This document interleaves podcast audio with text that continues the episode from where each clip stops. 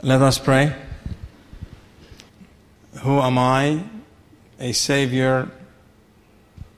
Come to me, dear Lord, a sinner saved by grace. Cleansed, Lord Jesus, by your blood on the cross of Calvary and given life by the power of your resurrection and reconciled to the one, Abba Father, in whose image I was created. Forgive us, dear Lord, as we tend to minimize ourselves in fear of minimizing you. Dear Lord, you have empowered us and filled us with the Holy Spirit. You blessed us with talents and spiritual gifts,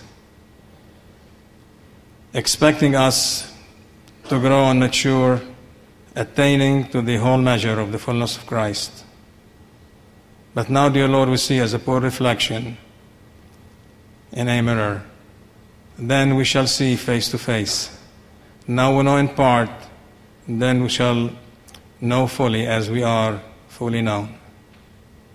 Honor and glory and praise to your name, Lord Jesus. Amen.